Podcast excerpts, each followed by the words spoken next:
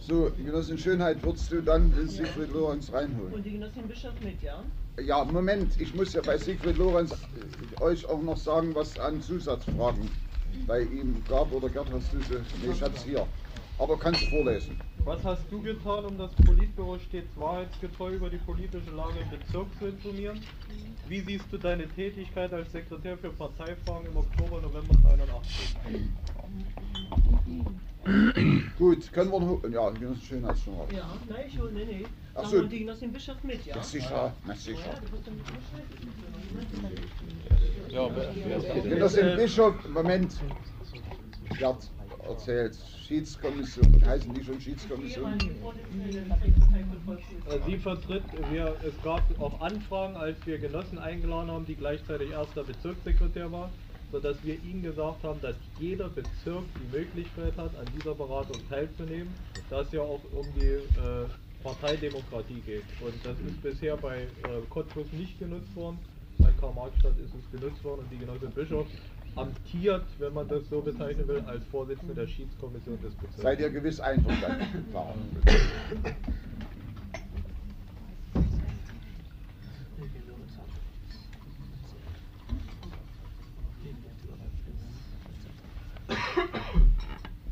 Vielleicht kann man noch mal kurz in den Raum stellen. Seitens der Untersuchungskommission liegt hier zu Missbrauchprivilegien nichts vor. Verloren. Ja, oder, Christoph?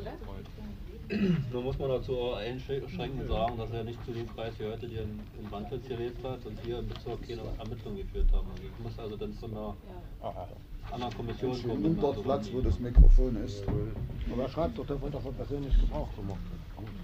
So, Genossen Bischof, und du kannst ja auch einen Platz suchen, bitte.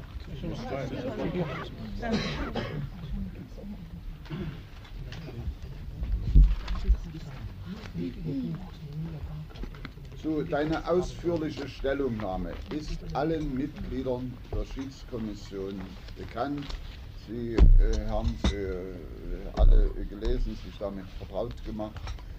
Äh, nun äh, gibt es, wie du dir sicher vorstellen kannst, dazu eine Reihe von äh, Fragen. Äh, wenn du es kannst du äh, zunächst noch äh, ein paar ergänzende Bemerkungen zu deiner schriftlichen Stellungnahme hier äh, vortragen. Du äh, kannst auch darauf verzichten und dich gleich den Fragen stellen. Das überlassen wir dir, wie du das am liebsten machen würdest. Ich stelle mich den Fragen. Ja, ja. Gut, kann ich da gleich mal mit äh,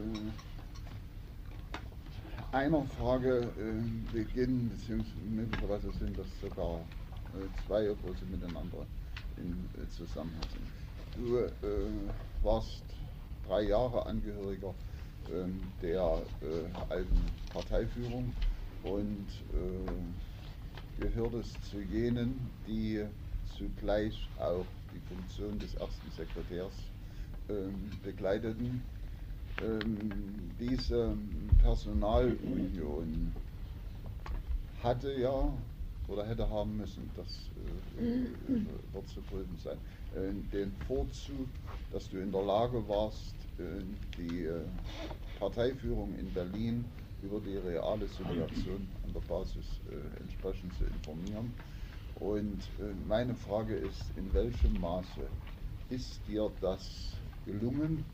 Und zwar, und das ist das, was ich eventuell als Frage 2 äh, mit anbinde, insbesondere unter Berücksichtigung der Tatsache, dass die Zahl der Parteiaustritte in, äh, und auch der Antragsteller äh, Untergenossen in deinem Bezirk nach dem, was wir hier gehört haben, besonders hoch gewesen sein soll. Kannst du dazu erstmal Stellung nehmen? Also zum äh, Ersten würde ich unterstreichen, dass die Personalunion in diesen beiden Funktionen bei allen Nachteilen, die sie natürlich auch hat, auf jeden Fall den Vorteil hatte, bis zuletzt hatte, äh, dass hinsichtlich der Kenntnis über die reale Lage im Lande und auch in der Partei äh, zweifellos äh, ich besser Bescheid wusste, wie, meinetwegen andere Genossen, die in der Zentrale gearbeitet haben, im Politbüro waren. Äh, und demzufolge äh, auch eine größere Kenntnis über äh, bestimmte Probleme hatte, die sich im Laufe der Zeit ja auch zuspitzen. Äh, ich habe, und ich habe das in meiner Stellungnahme zum Ausdruck gebracht, äh, im Rahmen der Möglichkeiten und im Rahmen der äh, Ordnung, die es gab, besonders also was die monatlichen Berichte an den Generalsekretär anbetrafen, auf wichtige für meine Begriffe und aus der damaligen Sicht, ich sehe das heute bedeutend schärfer, äh, wichtige Probleme versucht aufmerksam zu machen. Im Übrigen, äh, was die Frage der Antragsteller anbetrifft und äh, des Konfliktes auch äh, äh, vieler äh, Bürger der DDR mit der DDR, die durch äh, andere Meinungsäußerungen zum Ausdruck kamen, äh, diese Frage sowohl in den Monatsberichten zu stellen, als auch in einer ausführlichen Einschätzung, die hervorgegangen ist aus einer Behandlung dieser Problematik im Sekretariat der Bezirksleitung. Ich kann mich allerdings jetzt nicht genau des Datums erinnern. Eine umfangreiche Einschätzung dieses Sachverhaltes auch äh, eine Einschätzung, worin wir bestimmte Motive sehen, auch begünstigende Faktoren sehen, die ein solches, solches Anwachsen der Antragstellung äh, äh, auslösten. Diese Einschätzung ist übrigens mit dem gesamten Sekretariatsmaterialien dem Zentralkomitee zur Verfügung gestellt worden. Was im Einzelnen damit geschehen ist, äh, kann ich jetzt nicht äh, nachvollziehen. Tatsache ist, dass im Politbüro die Frage der Antragstellung überhaupt im Komplex nicht zu einer einzigen Sitzung eine Rolle gespielt hat. Es wurden von einzelnen Politbüromitgliedern, darunter auch von mir, hin und wieder äh, äh, in Diskussionsreden Bemerkungen gemacht, dass es zunimmt, dass es anwächst, dass es komplizierter wird auf dem Gebiet. Ich erinnere mich besonders der Situation im vorigen Jahr, als Antragsteller in Karl-Marx-Stadt dazu überging, äh, eine sogenannte stumme Demonstration vor dem Rathaus äh, durchzuführen. Ich habe über diesen Tatbestand, äh, das ist belegbar, den Generalsekretär informiert. Wir hatten uns und ich hatte mich auch dazu entschieden, äh, dass wir äh, dieser Demonstration nicht mit administrativen Mitteln begegnen, obwohl es solche Erwägungen gab. Äh, sondern dadurch, sicher opportunistisch zunächst mal, dass wir einen Großteil derer, die an diesen Demonstrationen teilgenommen haben, auf den uns zur Verfügung stehenden Weg die Möglichkeit gaben, die Ausreise äh, de facto zu vollziehen. Also mit anderen Worten ein Problem, eines äh, der deutlichsten Kernprobleme, mehr oder weniger vor sich herzuschieben und zu keiner grundsätzlichen äh, äh, äh, Lösung zu kommen. Äh, was die Parteiaustritte anbetrifft, liegt die Lage äh, ähnlich, wobei die Parteiaustritte, die Zunahme der Parteiaustritte und der Parteiverfahren auch, aber meist Parteiaustritte, nach dem siebenten Plenum des Zentralkomitees ein gewisses Ansteigen deutlich machten und offensichtlich äh, auch zusammenhingen mit den sich zuspitzenden Problemen im Lande. Äh, wir haben auch zu dieser Situation äh, zunächst mal die Zentrale informiert. Übrigens auch in meinen Monatsberichten gibt es darüber Auskünfte. Haben auch zu diesem Sachverhalt, Sachverhalt zu diesen ernsten Problemen im Sekretariat der Bezirksleitung eine äh, mehrfach sogar Diskussion gehabt. Alles beides passt eigentlich nur hinein äh, in, in, in den Prozess äh, der Zuspitzung von Widersprüchen, wie sie sich auch im Bezirk zeigten, äh, die letzten Endes dazu äh, äh, führen mussten, früher oder später äh, Entscheidungen und Konsequenzen in der Führung, vor allen Dingen in der Führung zu treffen, weil diese Probleme im Bezirk oder durch einen Bezirk ganz einfach nicht lösbar gewesen sind. Einfach nicht lösbar gewesen sind.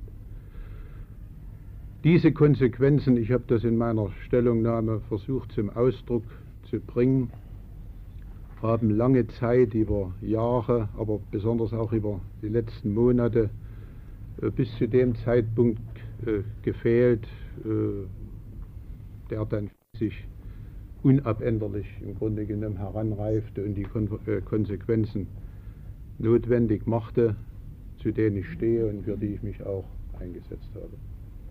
Darf ich noch eine Frage an Sie? Wie war denn dein persönliches Verhältnis zum damaligen Generalsekretär?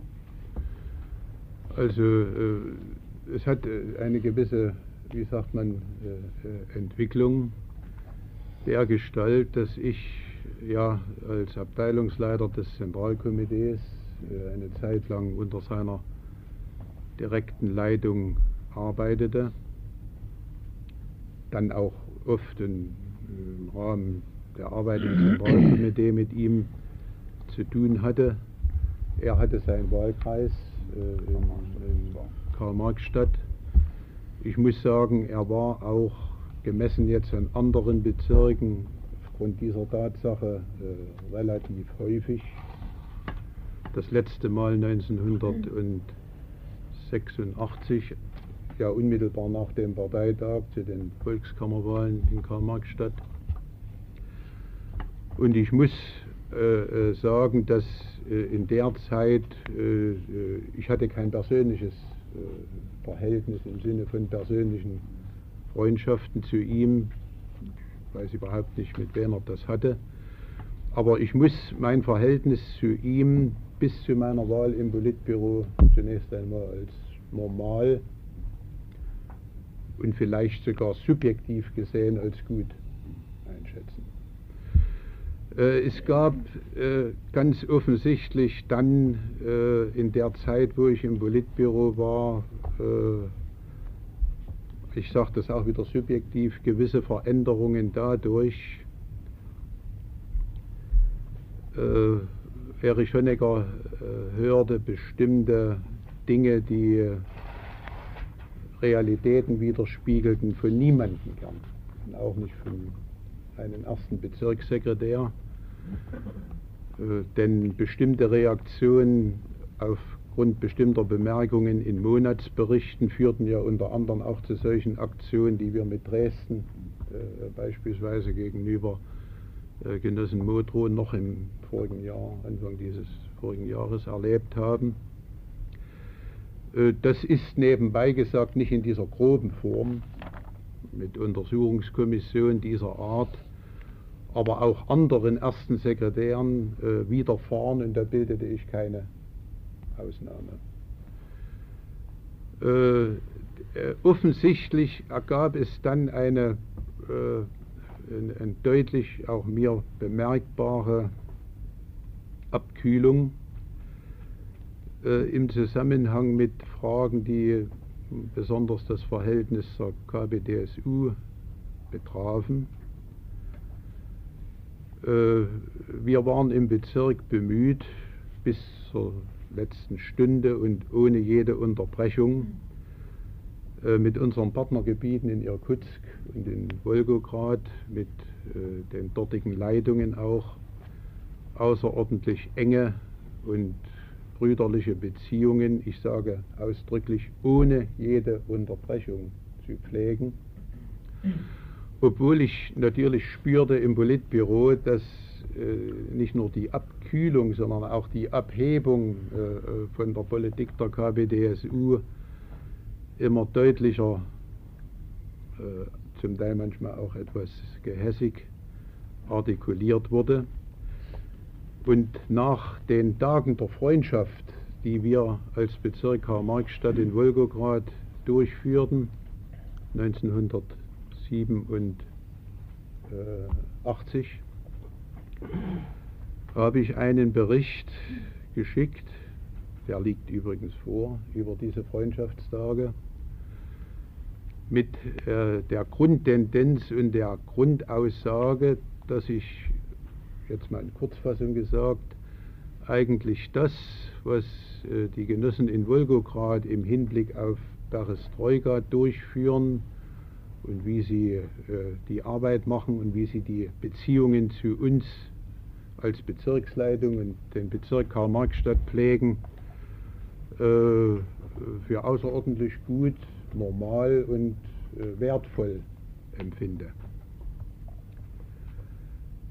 Äh, dieser Bericht ist übrigens äh, nicht dem Politbüro in Umlauf gegeben worden, wie das eigentlich üblich war, dass solche Informationen an Generalsekretär zumeist in Umlauf kamen. Also die von Hanna Wolf beispielsweise, um das nur mal so dahin zu sagen, äh, waren immer im Umlauf zu finden. Dieser, andere vielleicht auch, das kann ich jetzt nicht beurteilen, äh, die äh, in, in der Aussage offensichtlich nicht mit der Grundlinie ganz übereinstimmten, die wurden dann zurückgegeben mit nur dem Vermerk äh, EH darauf, ohne dass sie weiterhin eine Rolle spielten. In dieser es gab keine offene Konfrontation, aber es gab zumindest eine spürbare äh, Abkühlung, als Genosse Medvedev beispielsweise äh, äh, zu einem Besuch hier in der DDR weilte. Er besuchte den Bezirk Dresden und den Bezirk Karl-Marx-Stadt, hatte ein Treffen mit mir und auch mit Genossen Rudi Winter von äh, Haggard Kombinat. Auch darüber gibt es eine Information, die vorliegt die im Wesentlichen äh, äh, aussagt, äh, dass die Begegnung mit Genossen Medvedev freundschaftlich, brüderlich, kameradschaftlich verlaufen ist. Und, äh, äh, diese Information von mir enthält auch keinerlei andere Bemerkung. Also das will ich zur Illustration lediglich äh, sagen, ist mein subjektives Empfinden einer Abkühlung der offene Ausbruch der direkten Konfrontationen, Auseinandersetzungen äh, erfolgte im Zusammenhang äh, mit der Politbürositzung am 10. und 11. Äh, Oktober. Vorher diese Auseinandersetzung, der amtierte Mittag, da war Genosse Honecker ja bekanntlich, oder Erich Honecker bekanntlich krank. Soweit also zur Charakterisierung dieser Situation. Bitte, Äh, Genosse Lorenz, vielleicht zwei Fragen. Ganz persönlich, deine Beurteilung von der Person des ehemaligen Generalsekretärs, von seiner Kompetenz als Mensch, als Generalsekretär. Und zweitens, wo würdest du ganz persönlich diese Abgrenzung von der KPDSU ab 85 sehen? Wo liegen die ganz konkreten Ursachen dafür? Also äh, was die erste Frage anbetrifft, die, die äh, Kompetenz von Genossen Honecker, ich will jetzt mich, ich muss ganz einfach sagen, dass äh, die Einstellung zu ihm als Generalsekretär bei mir natürlich auch einen gewissen Erkenntnisprozess äh, unterlegt. Ich, ich würde jetzt etwas Verkehrtes sagen, wenn ich sage, seitdem ich Mitglied der Partei bin, habe ich erkannt, wer Erich Honecker ist. Ich, ich kann das hier nicht bestätigen, das wäre die Unwahrheit.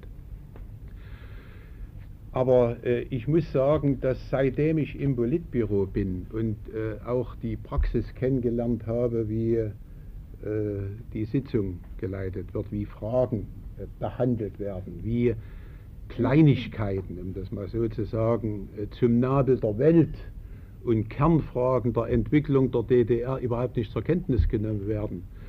Äh, das hat mich na, im Grunde genommen nach jeder Politbürositzung im wahrsten Sinne des Wortes immer mehr schockiert.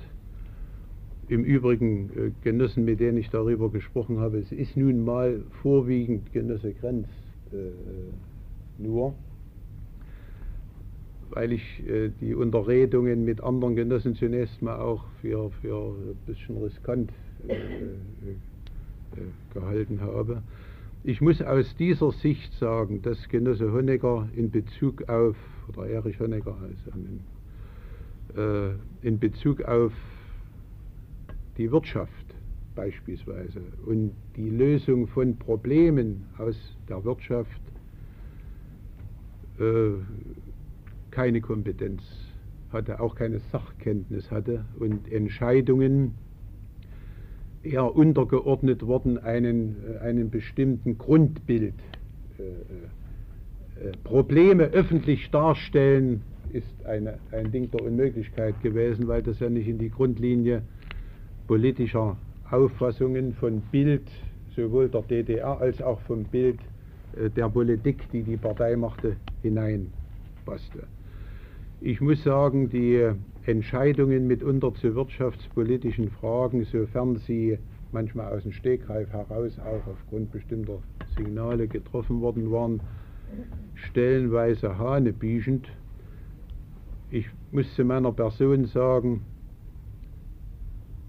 äh, soweit sie andere betrafen, die Regierung betrafen, äh, habe ich mich persönlich äh, äh, nicht groß zur Wehr gesetzt. Ich bin immer davon ausgegangen, dass äh, Stoff, Schürer und andere äh, dafür die Verantwortung zu übernehmen hatten, nämlich den Auftrag zu erfüllen hatten. Sofern sie den Bezirk betrafen, ich nehme hier das Stichwort Gemüse, Eigenversorgung mit Gemüse, habe ich mich so lange, wie es ging, nachweisbar übrigens auch durch die Behandlung im Politbüro zur Wehr gesetzt. Also eine Entscheidung, jeder Bezirk, jeder Kreis muss sich äh, äh mit Gemüse selbst versorgen können. Wieso sollen in Karl-Marx-Stadt keine Zwiebel äh, äh, angebaut werden können? Natürlich können Zwiebel angebaut äh, äh, werden. Also Dinge, die scheinbar klein sind, die, die aber äh, äh, einfach von Inkompetenz in, in dieser konkreten Frage, dass ein Industriebezirk, noch dazu ein Gebirgsbezirk wie Karl-Marx-Stadt, sich noch nie mit Gemüse in der Geschichte versorgen konnte und auch in Zukunft nicht. Eine Tatsache, die man ganz einfach anerkennen musste, die ein, ich betone ein kleines Beispiel, ich will ja nicht über Gemüse meditieren, nicht anerkannt wurde, aber das trifft nebenbei gesagt für andere, meist wichtigere Fragen der Investitionspolitik und dergleichen auch zu. Äh, die zwei, kannst du noch ein Stichwort? Die Ursachen für die Abgrenzung ab 85 von der KPDSU. Äh, das ist sicher eine Frage, die, die im subjektiven und auch im, möglicherweise auch im, in, in anderen Bereichen liegt. Honecker war, das ist heute sicher viel, viel klarer, war aber damals auch schon klar. Das ist nicht eine Sache, die damals unklar geblieben war. Vom Standpunkt seiner theoretischen und praktischen Auffassung ein eindeutiger Vertreter jenes äh, Modells, jenes stalinschen Modells, was bei uns äh, seit wir 45 oder sagen wir mal in späteren Jahren vor allen Dingen, äh, was wir hier praktizieren, das mit aller Konsequenz und ohne Wenn und Aber durchzuführen. Insofern ist erstmal jede andere Art die Dinge anzugehen und dieses Modell als gescheitert zu verlassen, für ihn nicht zu akzeptieren gewesen.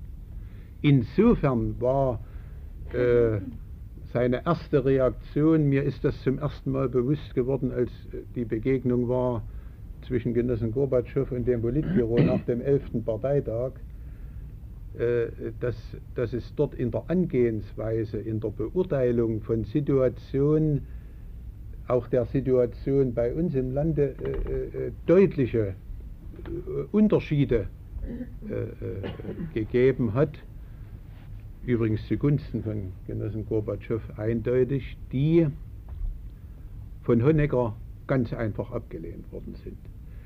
Er hat auch im Politbüro die Grundthese wiedergegeben, die er angeblich, ich weiß nicht, darüber wird es sicher Niederschriften geben, gegenüber Genossen Gorbatschow ausgedrückt hätte. In der Außenpolitik stimmen wir nach wie vor überein, in der Innenpolitik nicht. Und hat das entsprechend äh, ausgeführt, was äh, besonders ja dann auch immer mehr äh, deutlich wurde. Ich finde besonders deutlich dann nochmal auf der siebenten Tagung des Zentralkomitees, wo dieses Auseinanderklaffen. Also das ist die eine Ursache. Und die andere ist sicher eine subjektiv menschliche, negative.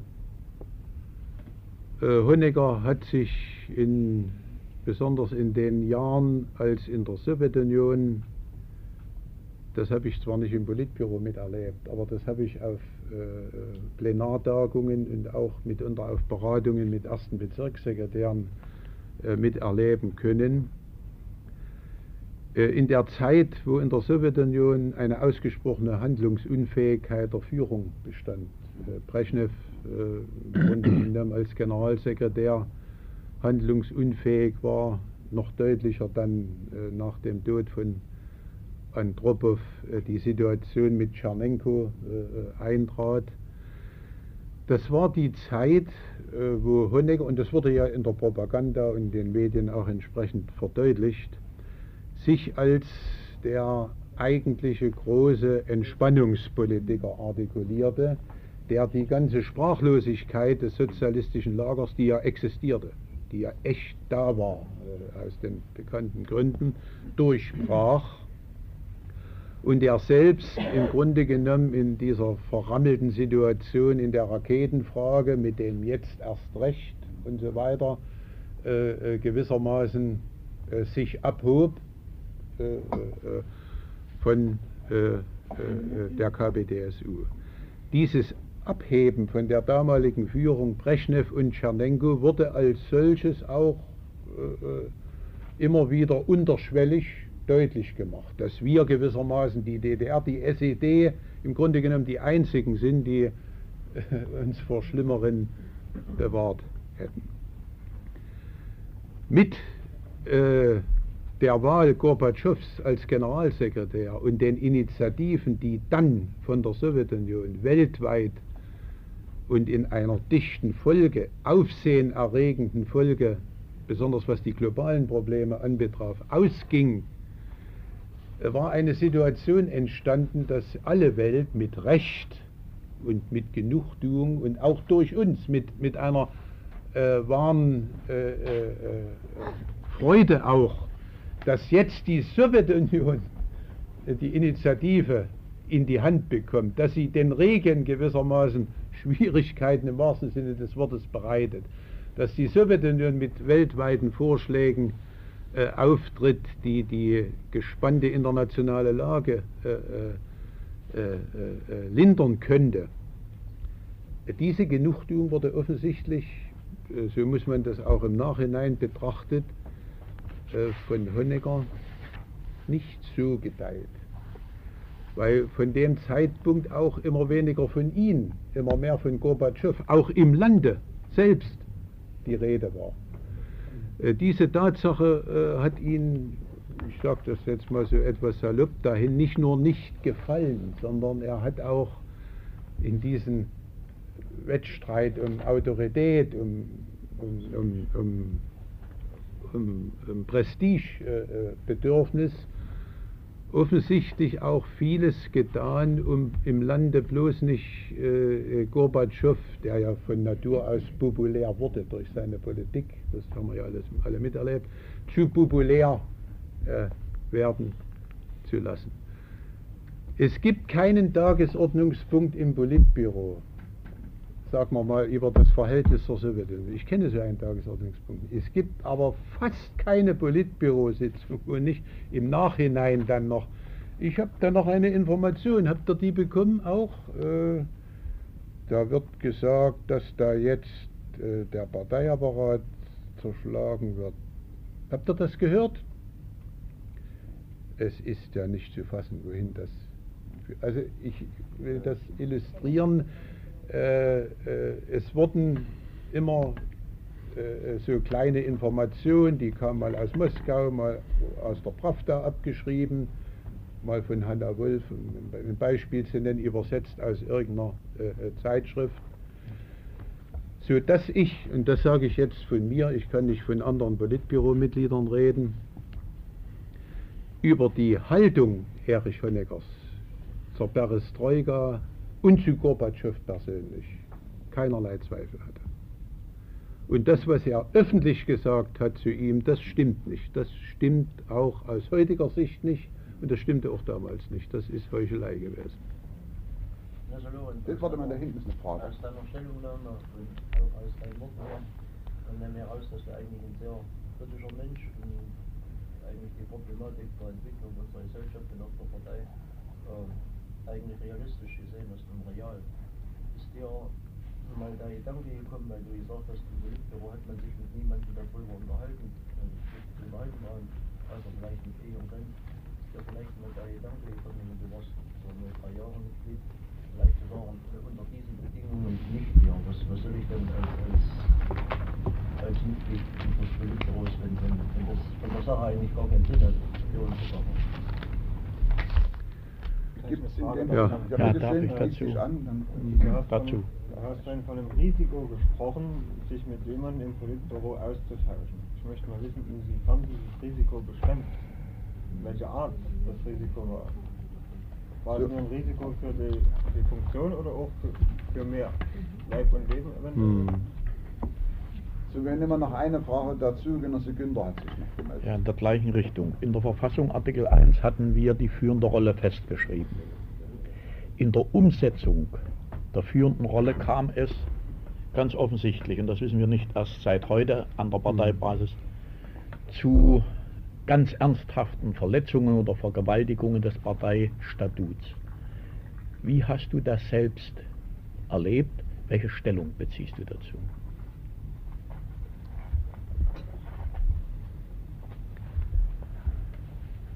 Also zum ersten äh, der Gedanke auszutreten oder als äh, Person jetzt äh, ein Zeichen zu setzen, äh, zurückzutreten.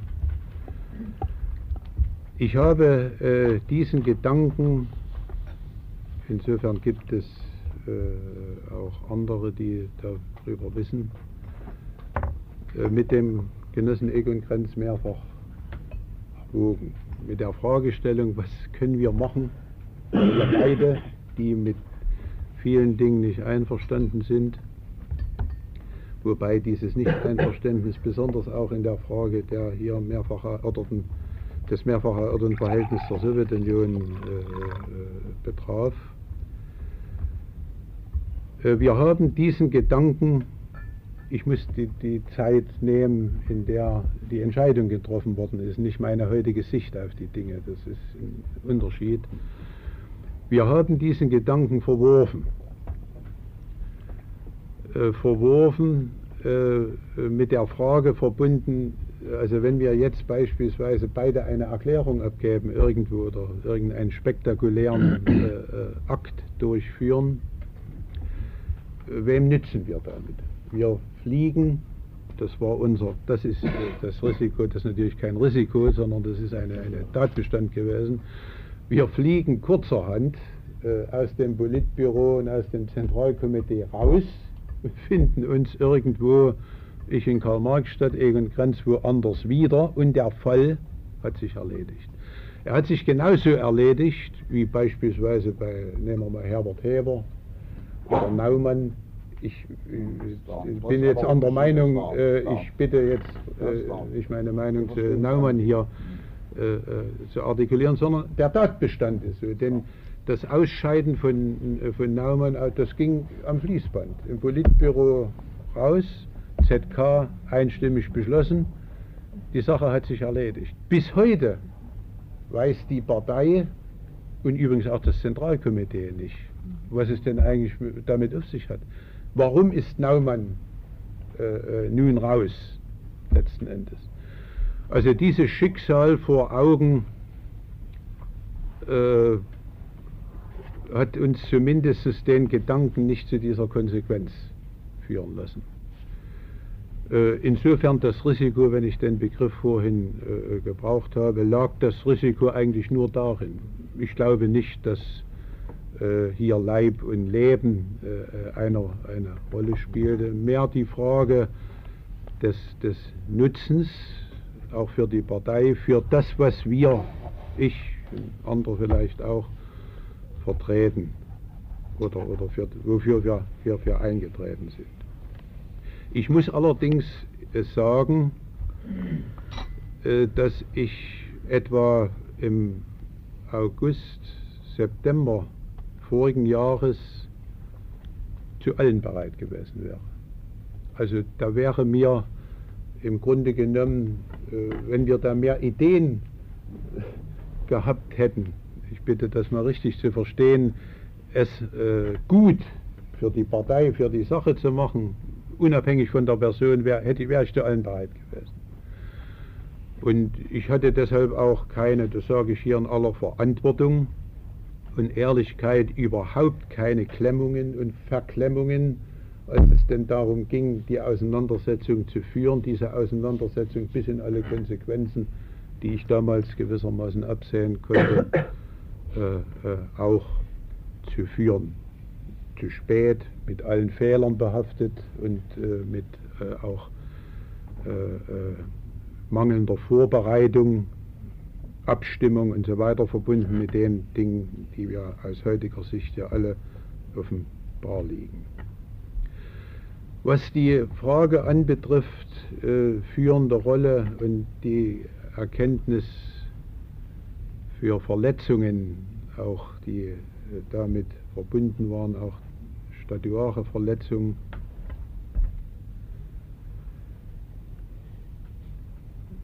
ich will nichts abschwächen, aber ich will hier meine Überzeugung zum Ausdruck bringen. Ich habe, ich war bemüht in den Jahren meiner Tätigkeit als erster Sekretär der Bezirksleitung in Karl-Marx-Stadt den, ich will es mal nennen, den Spielraum. Und den gab es. Es ist nicht so, dass wir, äh, das wäre falsch dargestellt, von oben bis unten in allen Details äh, äh, gegängelt worden sein. Es gab einen Spielraum selbstverständlich, den jeder erste Sekretär hatte, den auch ich als erster Sekretär und jedes Sekretariat hatte diesen Spielraum so zu nutzen, dass er meinen äh, Verständnis auch und meiner Überzeugung von Parteiarbeit, äh, überhaupt äh, von äh, Politik machen, entsprach.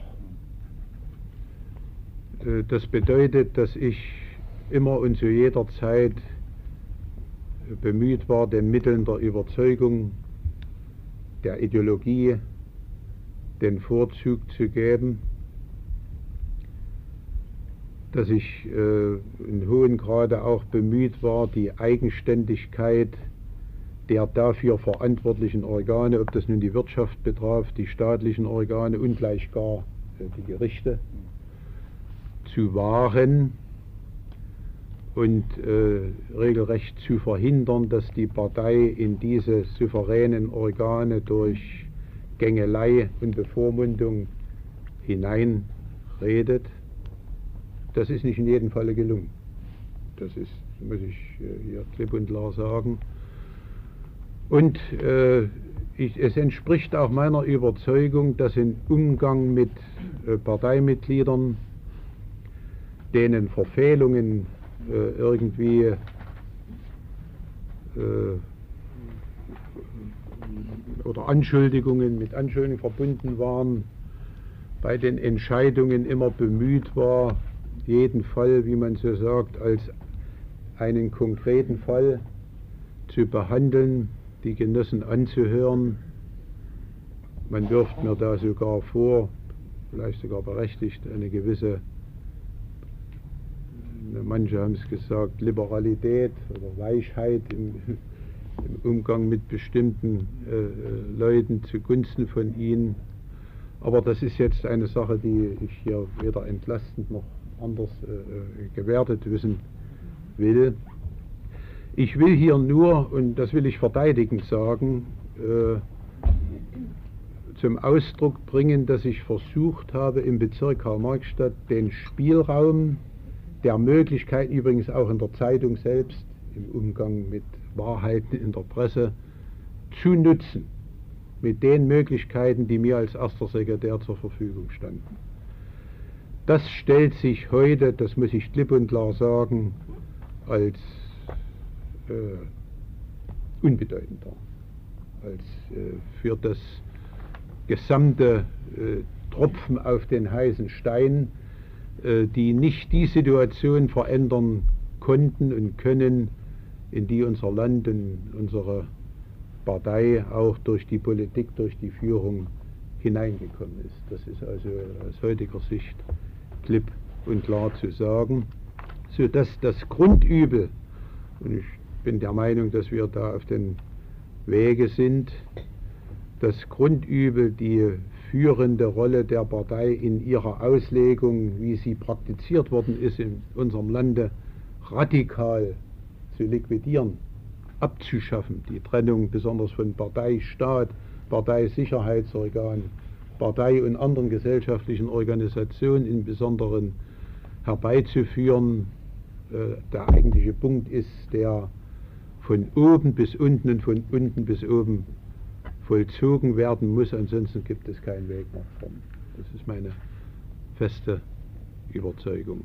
Das war bis, bis, neun, bis zum 9. Plenum äh, nicht gegeben, auch nicht durch die Arbeit in Karl-Marx-Stadt. Gut, bitteschön. Du kommst dann. Ja, Moritz Schwerin. Ich hätte zwei Fragen an dich verloren und eine an die Genossin, die hier mitgekommen ist aus seinem Bezirk. Was machst du eigentlich gegenwärtig, beruflich? Wo bist du tätig? Zweitens, wie schätzt du deinen Stand in deinem Bezirk ein? Damit meine ich den Stand bei den Genossen, nicht beim neuen Forum oder bei der SPD. Und die Genossin würde ich gerne mal fragen, was muss einen Grund dafür geben, wenn du heute hier mit hergekommen bist? Was deine Einzelentscheidung gewesen? Fragst du mich jetzt? Nein, nein, nein, nein, nein, nein. Ist das deine Einzelentscheidung gewesen? Und was ist der Grund? So, aber ehe er antwortet, erst noch der Genosse Giese. Ja, dann müssten wir langsam zum Schluss kommen. Ne?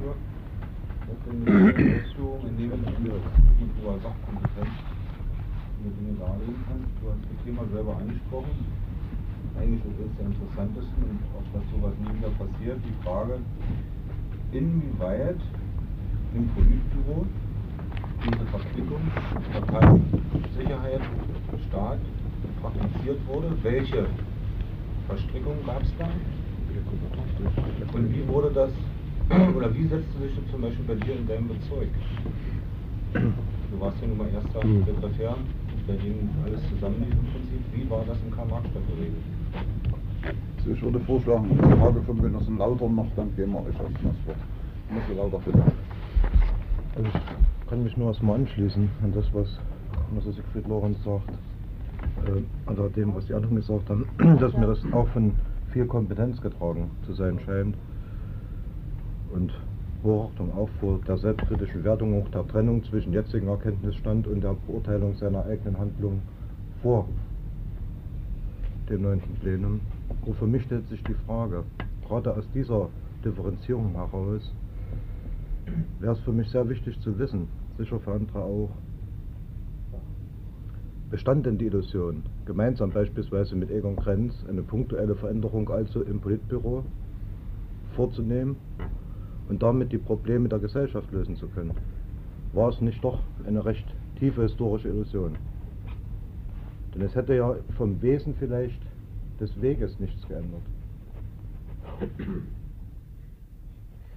So, danke. So, wie wollt ihr das machen? Genosse Bischof, willst du auftreten?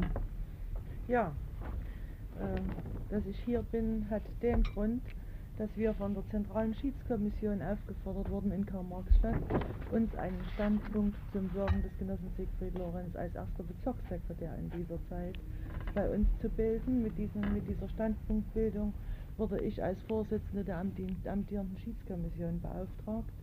Wir haben das gemacht und wir erhielten die Möglichkeit, von der Zentralen Schiedskommission heute hier an dieser Beratung teilzunehmen.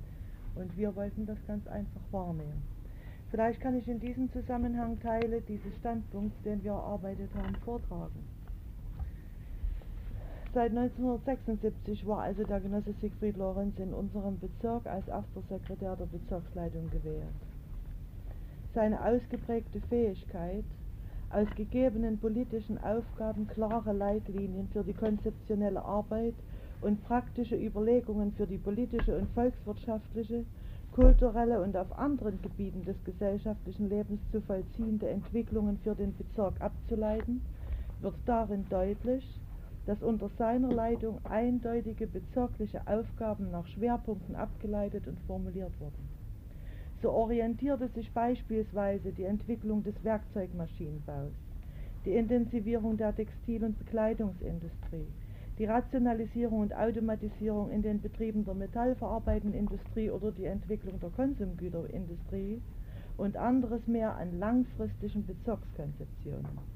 Neue Formen der Zusammenarbeit zwischen den im Bezirk ansässigen wissenschaftlich-technischen Einrichtungen, Universitäten, Hoch- und Fachschulen mit Kombinaten und Betrieben der Industrie entstanden unter seiner Leitung, letztlich in Form von Wissenschafts- und Produktionsgemeinschaften. An diesen langfristigen Konzeptionen orientierten sich auch die anderen Massenorganisationen, insbesondere der Jugendverband des Bezirkes. So entstanden Bezirksjugendobjekte und beispielgebende Initiativen. Seine Fähigkeit, verständnisvoll, ausgeglichen, sachlich und überzeugend Aufgabenstellungen herauszuarbeiten und zu begründen, gewann Parteimitglieder in den Grundorganisationen und parteilose Werktätige für die Realisierung dieser Aufgaben und sicherten ihm Vertrauen und hohes Ansehen. Die Organisierung der Durchsetzung und Kontrolle inhaltlicher Zielstellungen durch das Auftreten vor Ort bzw. die unmittelbare Mitwirkung in den Kreisen war dabei eingeengt. Die Forderung nach uneingeschränkter hoher Eigenständigkeit und Großzügigkeit charakterisierten seinen Umgang mit nachgeordneten Leitern. Weder Gängelei noch Bevormundung schränkten die volle Wahrnahme der eigenen Verantwortung ein. So entstand durch teilweise hohes Vertrauen Handlungsfreiheit in Größenordnungen, aus der sich dann leider auch in bestimmten Kreisen Selbstherrlichkeit entwickeln konnte. Neben der zielstrebigen Entwicklung der Industrie, des Bauwesens und der Landwirtschaft galt die Aufmerksamkeit des Genossen Lorenz auch anderen Bereichen des gesellschaftlichen Lebens. So erhielten beispielsweise Künstler und Kulturschaffende vielfältige Möglichkeiten für die Entwicklung ihres künstlerischen Wirkens. Zahlreiche Uraufführungen in dieser Zeit widerspiegeln unter anderem das ihnen entgegengebrachte Vertrauen. In Begegnungen mit Künstlern beim Nationalen Spielfilmfestival, in Rockkonzerten, anlässlich der Jugendinitiative Rock für den Frieden und vieles andere mehr, suchte er Kontakte zu diesen, doch auch politisch sensiblen Kreisen. Die dabei sichtbar gewordenen Probleme, Erkenntnisse und Widersprüche waren jedoch offensichtlich nicht Ausgangspunkt für kritischere und differenziertere Auseinandersetzungen. Das ist eigentlich noch Ausdrucksweise. Ja. Das würde uns eigentlich auch reichen, was du mir persönlich. Ja, unbedingt. War das eine Diskussionsbeitrag für den geplanten 12. Parteitag, oder? Nein, das ist tatsächlich in ernsthafter Arbeit zusammen mit dem Parteivorstand bei uns geschehen. Dann habe ich aber noch ein paar Fragen dazu dann. Bitte schön. Darf ich? Äh, so. willst du erstmal ja, Ja, ja, beantworte ja, erstmal die ja, Fragen und dann ja, ein, ja. einverstanden. Also erstens die Frage nach äh, meiner beruflichen Tätigkeit. Äh, ich äh, bin gegenwärtig ohne Beschäftigung. Ich habe bis zum Zeitpunkt des außerordentlichen Parteitages, also des äh, zweiten Teils, hier noch in Berlin äh, gewirkt in Verbindung mit der Ausarbeitung dieser, dieses Materials für den Parteitag und befinde mich unmittelbar nach dem Parteitag in Karl-Marx-Stadt äh, äh, ohne Arbeit. Äh, was äh, mein Stand im Bezirk äh, unter den Genossen anbetrifft, ist das selbstverständlich für mich jetzt schwierig einzuschätzen. Ich kann hier nur von, von Eindrücken und von persönlichen äh, Dingen reden. Äh, ich habe mit den Genossen, die jetzt die Verantwortung im Bezirk Karl-Marx-Stadt tragen, die ausnahmslos den früheren äh, Sekretariat nicht angehörten, also neu sind, äh, nach meinen äh, Ermessen einen guten Kontakt. Äh, wir sprechen miteinander, wir unterhalten uns miteinander, wir, wir reden über Probleme der Arbeit miteinander. Ich habe viele Besuche zu Hause, darunter von äh, Genossen, die heute in Karl-Marx-Stadt für meine Begriffe im Prozess der Erneuerung eine positive Rolle spielen, die also auch äh, äh, äh viel Konstruktives für meine Begriffe in die Arbeit einbringen. Also nicht von äh, Genossen oder ehemaligen Genossen, die, sagen wir mal, einen Rückgriff auf eine Gott sei Dank überwundene Zeit äh, wünschen. Ich selbst, um das mal zu sagen, der Straße, auf der ich wohne, werde ich im Allgemeinen gegrüßt, wohnen auch Genossen dort. Bei meiner Anmeldung im Wohngebiet zum Zwecke der Registrierung gibt es positive oder normale was heißt positive, normale Reaktion. Bei meinen Einkäufen in Kaufhallen jetzt in diesen Tagen werde ich zum Teil gegrüßt, zum Teil mit äh, erstaunten Blicken äh, angeguckt, was ich, wie, wie es denn kommt.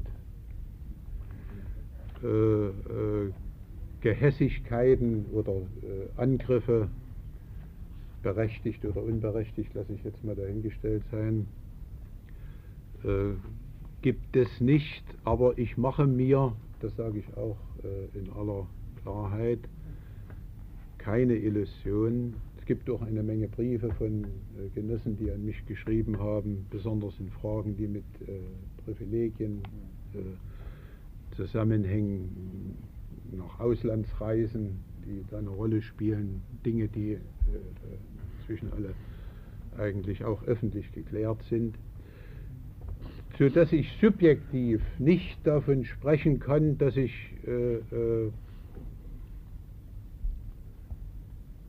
eine schlimme Situation hätte. Ich muss das so sagen, wie es ist, aber ich muss ehrlich sagen, das ist nicht repräsentativ. Ich habe keine Kenntnis über die Stimmung in den Parteiorganisationen ich weiß auch nicht um die persönliche Meinung derer, die aus der Partei ausgetreten sind und die ihren Austritt begründen mit der verfehlten Politik der Führung der Partei. Und dazu gehöre ich nun einmal. Also da glaube ich schon, dass die Genossen da keine Unterschiede machen zwischen den einzelnen Mitgliedern der Parteiführung. Damit muss ich leben und damit muss jeder leben, der in der Parteiführung tätig war. Äh, zu der Frage Partei, Sicherheit, Staat, äh, wie ich das praktiziert habe, hier trifft im Grunde genommen äh, ähnlich das zu, wie ich das vorhin versucht habe zu beantworten. Im Grunde genommen war die Verflechtung von oben bis unten auch dadurch, dass die, zum Beispiel der Vorsitzende des Rates des Bezirkes äh, Mitglied des Sekretariats der Bezirksleitung war und ich selbstverständlich als erster Sekretär ihm gegenüber äh, eine gewisse, naja, also meine Ratschläge, meine Vorschläge wurden selbstverständlich von ihm nicht in den Wind geschlagen. Ich will das mal so sagen. Aber ich muss immer wieder betonen, äh, zumindest subjektiv war es mein Bemühen, die Sachkompetenz, die ganz ohne Zweifel bei diesen Genossen äh, vorhanden war, zu respektieren. Auch aus der subjektiven Sicht heraus, dass ich über bestimmte Dinge, besonders im wirtschaftlichen Bereich, ganz einfach nicht so mitreden konnte, wie die Genossen, die unmittelbar diese Arbeit machten und dafür auch ausgebildet waren. Die Frage nach, äh, das ist eine prinzipielle Frage, aus heutiger Sicht ist die Veränderung von zwei, drei Personen im Politbüro äh, eine Illusion für grundlegende Veränderungen in der Gesellschaft. Das ist ich muss äh, hierzu Folgendes sagen. Äh, es gab Einigkeit bei Genossen Krenz und ich muss hinzufügen Genossen Schabowski und auch weiteren auch solchen, die heute schon längst nicht mehr unserer Partei angehören, aus dem Politbüro, äh, dass Honecker, Mittag und Hermann abgelöst werden müssen. Die Einigkeit äh, äh, wurde bei vielen erst hergestellt, Stunden bevor die Sache vollzogen wurde. Das muss ich hier dazu sagen. Und die Beweggründe des Einzelnen, da muss er sich jeder selber dazu äußern, da kann ich nicht für jemand anders sprechen.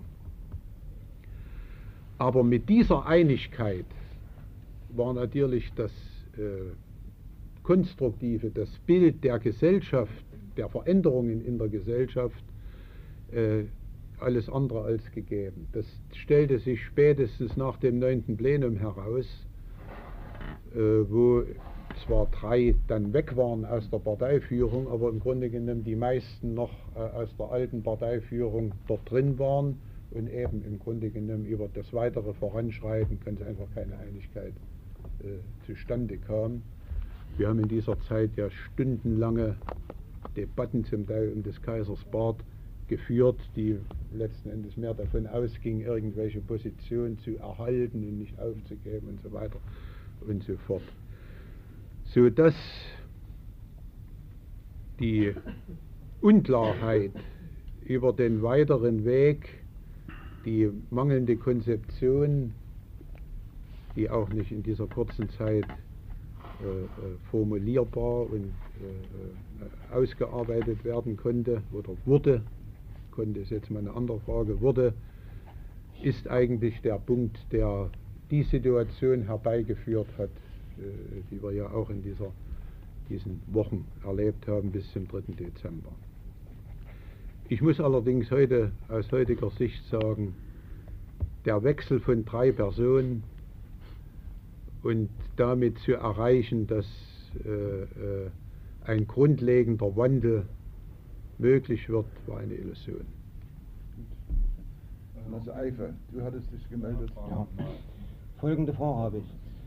Du bist ein sehr erfahrener Parteifunktionär, hast auch über drei Jahre im Politbüro gearbeitet, weißt also ganz exakt, dass das Politbüro das Organ war, was in unserer Republik die politische und ökonomische Entwicklung eindeutig bestimmt hat und nur davon war die Entwicklung abhängig. Du hast ja eindeutig dargelegt, dass im Politbüro vorwiegend Kleinigkeiten und oftmals Probleme beraten wurden, die nicht die Entwicklung der Republik betreffen.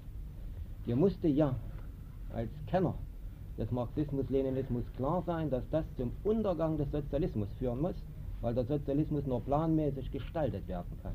Und also alle Gesetze des Sozialismus verletzt werden. Vom Leistungsgesetz angefangen bis zur Warenproduktion, bis zur Entwicklung der Volkswirtschaft, konnte das nicht anders kommen als zu dieser Katastrophe, die jetzt unter Umständen für die Arbeiterklasse den völligen Verlust der humanistischen Tradition oder Alternative zum Kapitalismus auf dem Boden der DDR hervorgebracht wie groß schätzt du deine Schuld daran, dass du einer der wenigen gewesen bist, die diese Zusammenhänge kannten, das Volk nicht informiert hast und hast in dieses Unglück rennen lassen? Als erste Frage. Und als zweite, warum wart ihr nicht in der Lage, nach dem Anfang Oktober echte Schritte einzuleiten, um eine Veränderung herbeizuführen, obwohl du hier dargelegt hast, dass dir klar war, dass die Veränderung von zwei, drei Personen nicht ausreichend ist, um hier eine Wende herbeizuführen. Was Genosse Motro über den Verrat dieser Führung gesagt hat zum Sonderparteitag von Egon Krenz und von euch, gerade in dieser Periode hat die Partei in diese Situation geführt, gegenwärtig darüber diskutiert wird, vollständige Auflösung und völliges Verschwinden. Du nimmst nicht einen Punkt Stellung, welche Verantwortung du auf diesem Gebiet beziehst. Du musst aber mal bedenken, nur wenige haben diese Zusammenhänge gekannt wie du. Kein anderer hat das gewusst. So, ihr hattet hier noch Fragen. Hier, Genosse Giese und Nachbar.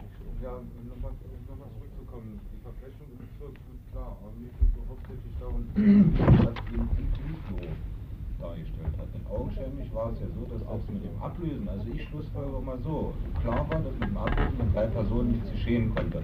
Klar war aber auch, dass Mielke noch was zu sagen hatte. Inwiefern hat er Entscheidungen des Politbüros ob seiner Sachkenntnis über die Personen oder Zwingen der Personen, ob, ob, zum Beispiel die Politik Einfluss genommen und zum Beispiel auch darauf Einfluss genommen, um eben die, die jetzt angesprochene Periode äh, zu unterbinden, euch also zu behindern oder nicht zu behindern.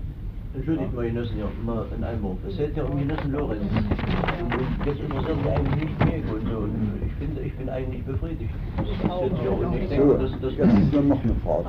Bitte schön. Mir ging es nur darum, da ich aus dem Bezirk Markstadt komme, hier meine Meinung noch Ja. dazu zu sagen. Also, ich möchte es nicht so teilen, wie es der Genosse Lorenz gesagt hat, dass alle in einen Topf geschmissen werden. Also das ist im Bezirk Karl-Marx-Stadt durchaus nicht der Fall, dass er vielleicht gleichgestellt wird mit Erich Honecker oder mit Günter Mittag oder was hier schon gelaufen ist. Also ich würde schon sagen, im Bezirk Karl-Marx-Stadt hat man schon eine differenzierte Betrachtungsweise in seinem Schuldanteil an dieser Entwicklung. Dass hier jeder, der im Politbüro tätig war, natürlich nicht von Schuld freigesprochen werden kann, ist selbstverständlich. Aber ich möchte schon sagen, dass es hier doch eine differenzierte Betrachtungsweise gibt und die kommt sicherlich auch darin zum Ausdruck, wie er ähm, sagt, wie er in Karl-Marx-Stadt noch auf die Straße gehen kann und ähm, noch öffentlich auftreten kann. Also das möchte ich hier dazu schon sagen. Was natürlich die Darlegung anbetrifft hinsichtlich der eigenen Entwicklungskonzeption im Bezirk, war es nach meinem Dafürhalten vielleicht doch etwas dick, was hier von der Genossenbischof gesagt wird. Ich meine, ich habe zehn Jahre im kreisgeleiteten Bauwesen gearbeitet. Ich kenne die Probleme, die wir in dem Bestreben, auch im Bauwesen des Bezirkes Karl-Marx-Stadt mit ganzer Gewalt große Einheiten zu schaffen, an der Basis uns gestemmt haben, weil wir gesagt haben, hier geht die Übersichtlichkeit verloren, schwerer zu leiten, solche großen Einheiten. Und wir haben es am Ende nicht bewerkstelligen können. Es ist, nun möchte sagen, mit Gewalt am Ende auch durchgedrückt worden. Ich meine, ich habe paar ähnliche Entwicklungen mitgemacht, wo wir als Kreise haben müssen energisch Hand anlegen, als ich dann in meiner ersten Wahlperiode Mitglied des Rates für örtliche Versorgungswirtschaft war, was das angestrebte Kombinat Stadtreinigung in Karl-Marx-Stadt war, wo es also nur unter Aufbietung aller Kräfte der Kreise gelungen ist, diesen Irrsinn am Ende doch zu unterbinden, dem Dr. Findelwirt hier nur gehuldigt hat, nur damit der Leiter des Stadtwirtschaftsbetriebes Karl-Marx-Stadt sich Kombinatsdirektor nennen könnte. Anders haben wir das als Kreise nicht gesehen. Am Ende ist es, ich weiß nicht, wer hier welchen Anteil hat, nicht dazu gekommen. Aber es hat hier schon auch ein paar Dinge gegeben, die nun nicht unmittelbar, sagen wir den Beifall Ebene gefunden haben. Insofern möchte ich das, was hier gesagt wurde, relativieren. Dabei stelle ich nicht in Abrede, Abrede das, was mit dem Maschinenbau in Karl-Marx-Stadt sich entwickelt hat und dergleichen mehr. Also weitaus wichtigere Dinge als die, die ich hier, na, ich möchte sagen, etwas abschwächen möchte. Das ist meine Meinung. Ja, da kommt gleich dran hin. Ich muss allerdings darauf hinweisen, es gibt hier noch Fragen vom Genossen Eife, äh, äh, äh, wo es sicherlich Wert darauf legt, dass die beantwortet werden. Aber du wolltest noch was sagen, Genossen Moritz. Mhm. Gut, Fairness ist gefragt, wobei ich der Auffassung bin, dass zu wesentlichen Punkten, die der Genosse gefragt hat, bereits beantwortet wurde. Und wir haben uns über Zuruf hier verständigt, dass wir eigentlich auf diese Frage eine Antwort bereits erhalten haben. Aber selbstverständlich, sie steht im Raum, wenn sie beantwortet werden soll. Dann würde ich den Antrag stellen wollen, wenn sie beantwortet ist und auf diese Beantwortung Wert gelegt wird. Aber schließe ich mich erst an, was sie gesagt hat. Wie gesagt, das, was ich und die Person hier erfahren wollte, dass das für mich beantwortet ist. Und wir sitzen hier heute eben seit Stunden zusammen, um darüber nachzudenken, ob die zweifelsfrei mit der entsprechenden Verantwortung die jetzige Situation im, im ehemaligen Politbüro Arbeitenden noch in unserer Partei sein dürfen. Es ist bisher jeweils beantragt worden, sie auszuschließen. Jetzt bin ich in einem gewissen, ich sag mal, Problem. Ich weiß nicht, wie ich das Antrag versuchen soll. Ich würde nämlich beantragen, zu entscheiden, Genossen Lorenz in der Partei zu belassen und ihn nicht. Bei eindeutiger Feststellung, für mich kann ich das nur sagen, dass wir natürlich damit den Anteil, den er als Person, als vor drei Jahren Mitwirkender im Politbüro hat, nicht verkennen. Aber es gibt nur zwei Möglichkeiten, die wir heute haben. Entweder in der Partei oder außerhalb. Die Zwischenlösung gibt es nicht. Und ich kann mich einer Entscheidung ausgeschlossen Danke. Gut, so, jetzt noch Genosse Nürnberg, aber dann kommen wir zu den Fragen. Ja, ich, ich möchte eigentlich diesen Antrag unterstützen, weil ich äh, auch davon ausgehe, wir haben uns in der Pause ja auch schon mal verständigt, so gesehen hat jeder für sich ja auch seine Verantwortung zu tragen. Und wenn wir das immer auf die entsprechende Stufe stellen, müssten wir heute viel mehr hier haben und sagen, die müssten aus der Partei raus. Und im Verhältnis zu denen, die wir bisher hier sitzen hatten, wenn wir da mal ein Punktsystem nehmen würden, ich sag mal so, ja, wir haben ja jetzt nur entweder oder, das ist ja nun mal die Tatsache. Glaube ich, für meine Begriffe zu sagen, äh, ich drück's mal so salopp aus, hat er die meisten Punkte gemacht hier. Und insofern würde ich sagen, ich würde diesem Antrag zustimmen. So, Genosse Eifert, du hast deine Fragen gestellt und legst sicherlich Wert darauf, dass sie ja. beantwortet werden. So, darf ich bitten. Ich muss zunächst mal, ich habe äh, die Details äh, nicht mehr genau, äh, was das Verhältnis Kleinigkeiten, große Fragen im Politbüro und so weiter anbetrifft, nur ganz sachlich sagen, die Bemerkung mit den Kleinigkeiten bezog sich vor allen Dingen auf die im Politbüro geführten Diskussionen. Äh, wenn es darum geht, äh, zu Vorlagen und so weiter, da wird ja wahrscheinlich auch jederzeit die Aufarbeitung der, der Protokolle des Politbüros äh, Auskunft geben, lagen dem Politbüro stößeweise Vorlagen vor, vor allen Dingen aus der Regierung, hauptsächlich im Grunde genommen, wenn ich das jetzt mal schätzen darf, 90 Prozent vielleicht äh, Vorlagen aus der Regierung, die in der Regierung zum Teil behandelt worden sind, die mit riesigen Anlagen versehen waren, die übrigens auch weit über die Kompetenzfähigkeit eines Politbüros, was das Detail anbetrifft, hinausgeht. Die mit unten unter in Minutenschnelle, äh, Sekundenschnelle äh, äh, äh gewissermaßen, gibt es Bemerkungen, nicht der Fall, danke, so beschlossen, erledigt. Das entbindet nicht, und das ist eines der Grundprobleme, äh, von der Verantwortung jedes Einzelnen, und zu der stelle ich mich nach wie vor, dass, dass keiner oder nur vereinzelt vereinzelt würde ich mich äh, auch mit dazu zählen, aber was soll's, äh, gewissermaßen dann immer die Frage, Moment mal, gestellt hat. So nicht. Das kann nicht sein. Weiter so. Vereinzelt ja, wenn es um Dinge ging, ich wiederhole das, die den Bezirk tangierten, in der Automobilfrage beispielsweise, äh, sind meine Äußerungen, sind meine Auffassungen ist übrigens auch mein kritischer Standpunkt zu dieser saumäßigen Autopolitik im Politbüro ausgesprochen, gesagt, äh, steht äh, dort äh, klar, nicht nur im Raum, sondern es wurden sogar bestimmte Erwägungen daraus abgeleitet. Das ändert aber nichts an der Grundfrage, dass durch dieses Klein-Klein die gesamte Entscheidungsstruktur nicht verändert wurde.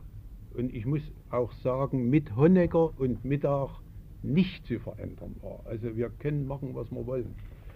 Äh, um sie zu verändern, hätten zum damaligen Zeitpunkt Honecker und Mittag, ich nenne mal nur diese beiden, Milke hat sich im Politbüro fast überhaupt nicht geäußert.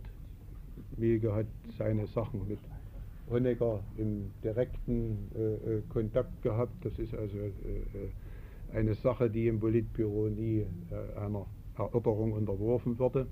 Aber bei anderen Fragen ist die Lage so gewesen. Und letzten Endes war der erste Schritt, um darauf zurückzukommen, diese personelle Machtkonstellation zu verändern. Die war der allererste, vielleicht gerade mal ein halber Schritt. Aber ohne den Schritt wäre überhaupt nichts machbar gewesen. Im Gegenteil. Ich will hier sagen, auch auf die Gefahr hin, äh, dass ich äh, in argen Widerspruch gerate, aber ich kann das nicht anders. Ich fasse mein, mein Handeln. Und hier befinde ich mich im Widerspruch zu dem, äh, was offenbar auch auf den außerordentlichen Parteitag von Genossen Motor zum Ausdruck gebracht wurde, obwohl ich es nicht selbst gehört habe. Ich war als Gast nicht unmittelbar äh, während dieser Rede von Genossen Modrow, die ich von anderen Genossen als außerordentlich bedeutsam äh, äh, schätze und auch äh, äh, übermittelt bekommen habe. Also da gibt es überhaupt keine Frage in dieser Hinsicht. aber in der Formulierung eines Verrates der Führung nach dem neunten Plenum, dieser Formulierung stimme ich nicht zu ich kann zumindest für mich äh, äh, nicht sagen und will es auch nicht, obwohl objektiv sicher viele Faktoren wirken, die ein anderes Gewicht haben, sicher. Subjektiv bin ich Fest, dem festen Willen gefolgt, nach dem neunten Plenum so radikal wie möglich den Kurs der Partei in Richtung einer Erneuerung zu verändern. Ich habe das versucht äh, als Vorsitzender der Redaktionskommission zum Aktionsprogramm, dessen Ausarbeitung von allen Widersprüchen belastet waren, die dem damaligen Zentralkomitee und dem Politbüro noch anhafteten. Denn da waren ja im Grunde genommen noch alle Kräfte in der Führung enthalten. Und ich muss auch sagen, meine Überzeugung, dass mit der alten und mit Teilen der alten Führung eine radikale Erneuerung der Partei nicht möglich war, ist meine feste Überzeugung. Und schon früher. Also früher zu einem Zeitpunkt, der vor dem 3. Dezember lag, sodass mir die Entscheidung für den Rücktritt eigentlich keine schlaflosen Nächte bereitet hätte sondern das war eine ganz notwendige Konsequenz, wie sich die Lage damals in der Partei äh, äh, entwickelte. Wenn man das als Verrat heute äh, äh einstuft, verstehe ich das nicht, muss ich ganz ehrlich sagen. Ich muss auch trotzdem auf die Frage zurückkommen. Siehst du eine Verantwortung, die ihr habt, alle, die im Politbüro waren, dass dieses Volk in diese tiefe ökonomische und politische Krise gestürzt worden ist, durch diese Arbeit des Politbüros über Jahre hinaus? Du bringst genau die gleichen Positionen, die wir dachten schon vor Monaten überwunden zu haben. Ihr habt den Erich gestürzt und habt das eingeleitet, das Volk auf der Straße hatten hinweggefegt, ihr habt doch noch immer nachgezogen. Wenn wir das wieder in die Zeitung schreiben, dann können wir gleich morgen wirklich auflösen. Äh, äh, ich ich habe über meine Verantwortung äh, und ja, lasse das auch keinerlei Zweifel. Ja. Ich muss allerdings zu den, über meine Verantwortung habe ich absolut keine Zweifel. In dem Moment, wo ich diesem Führungsgremium äh, angehörte, muss ich, ob ich will oder nicht, ob mehrheitlich beschlossen oder nicht mehrheitlich beschlossen, diese Politik mit verantworten. Da habe ich absolut keine, keine andere Meinung. dieser Erkenntnisstand, das ist nicht mein Problem. Es geht Aber- ja auch um die Handlungen. Aber wir sind uns einig. Für die Zeit von 86 bis 89 trägst du mit die Ja. politische Verantwortung für Ja. das, was gewesen ist. Ja. Dazu steht Ja. Ja. So, liebe Genossinnen und Genossen, wir haben aber, darauf habe ich euch hingewiesen, bevor wir Siegfried Lorenz reingerufen haben, äh, hier länger gesprochen als bisher bei jedem anderen. Ähm, es gibt jetzt einen Antrag der Genossin Moritz. Ich stelle jetzt erstmal die Frage, gibt es dazu einen anderen Antrag? Ja, ich stelle den Antrag Ausschluss aus der Partei wegen der Verantwortung und der tiefen Krise, in die das Volk gestürzt worden ist, durch das Politbüro. Das kann niemand hinwegfegen. So, ähm, damit stehen sich jetzt zwei Anträge gegenüber. Jetzt habe ich erstmal eine Frage an euch zwei. Wann wollt ihr nach Karl-Marx-Stadt zurückfahren? Ich bin bei meinen Kindern hier in Wir Berlin. sind unabhängig Ja. voneinander. Äh, Wie Genossen, Genossen, ich habe einen, einen Kompromissvorschlag. Ich würde die Entscheidung hier zurückstellen. Ja, noch heute. Hm? Aber wir haben hier noch zwei Genossen, wo die Probleme ähnlich liegen. Habe ich vorhin schon angedeutet. Egon Krenz, Günter Schabowski. Ich würde vorschlagen, dass wir über die drei äh, äh, oder dass wir zu den dreien eine Entscheidung fällen, wenn wir es alle drei gehört haben. Warum das? Nee, würde ich, würde ich nicht zustimmen, diesem Vorschlag. Ja, Wie gesagt, gut. wir möchten hier und, und ich glaube, Renate Lorenz möchte hier auch hier rausgehen und möchte wissen, Ja. jawohl, Ja. ich bin Mitglied Gut. oder, die Kommission hat so entschieden. Gut, das ist ein Standpunkt. Aber dann müssen wir zu den beiden Anträgen, äh, da können wir nicht bloß einfach abstimmen, sondern äh, dann würde ich dann doch darum bitten, dass dazu noch Stellungnahmen gibt. Bitte schön, erstmal nur sehr als marx Ich sage trotzdem für den Antrag die Entscheidung auszusetzen aus dem einfachen Grunde, weil aus den Ausführungen von Egon insbesondere auch der unterschiedliche Schuldanteil von Werner Lorenz nach der Siegfried, 19. Siegfried. Siegfried äh, Lorenz Die Tatsche gehört mir nicht in gut. Nach der 19. Sachen noch herauskommen kann.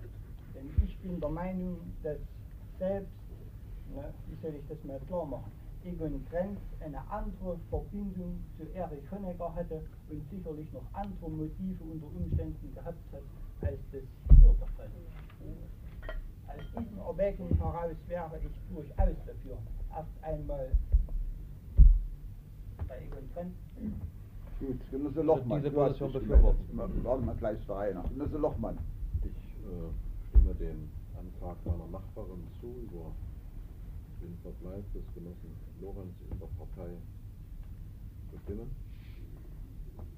Ich werte die Aussage des Genossen Modrow nicht so, dass er explizit über jedes Mitglied des Politbüros sich geäußert hat, sondern er hat ein Urteil gesprochen über das kollektive Ergebnis dieser Führung.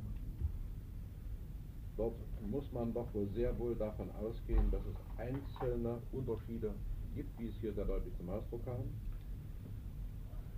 Mich hat der Stellungnahme vom Genossen Lorenz beeindruckt. In Klarheit, Sauberkeit und Klarsicht.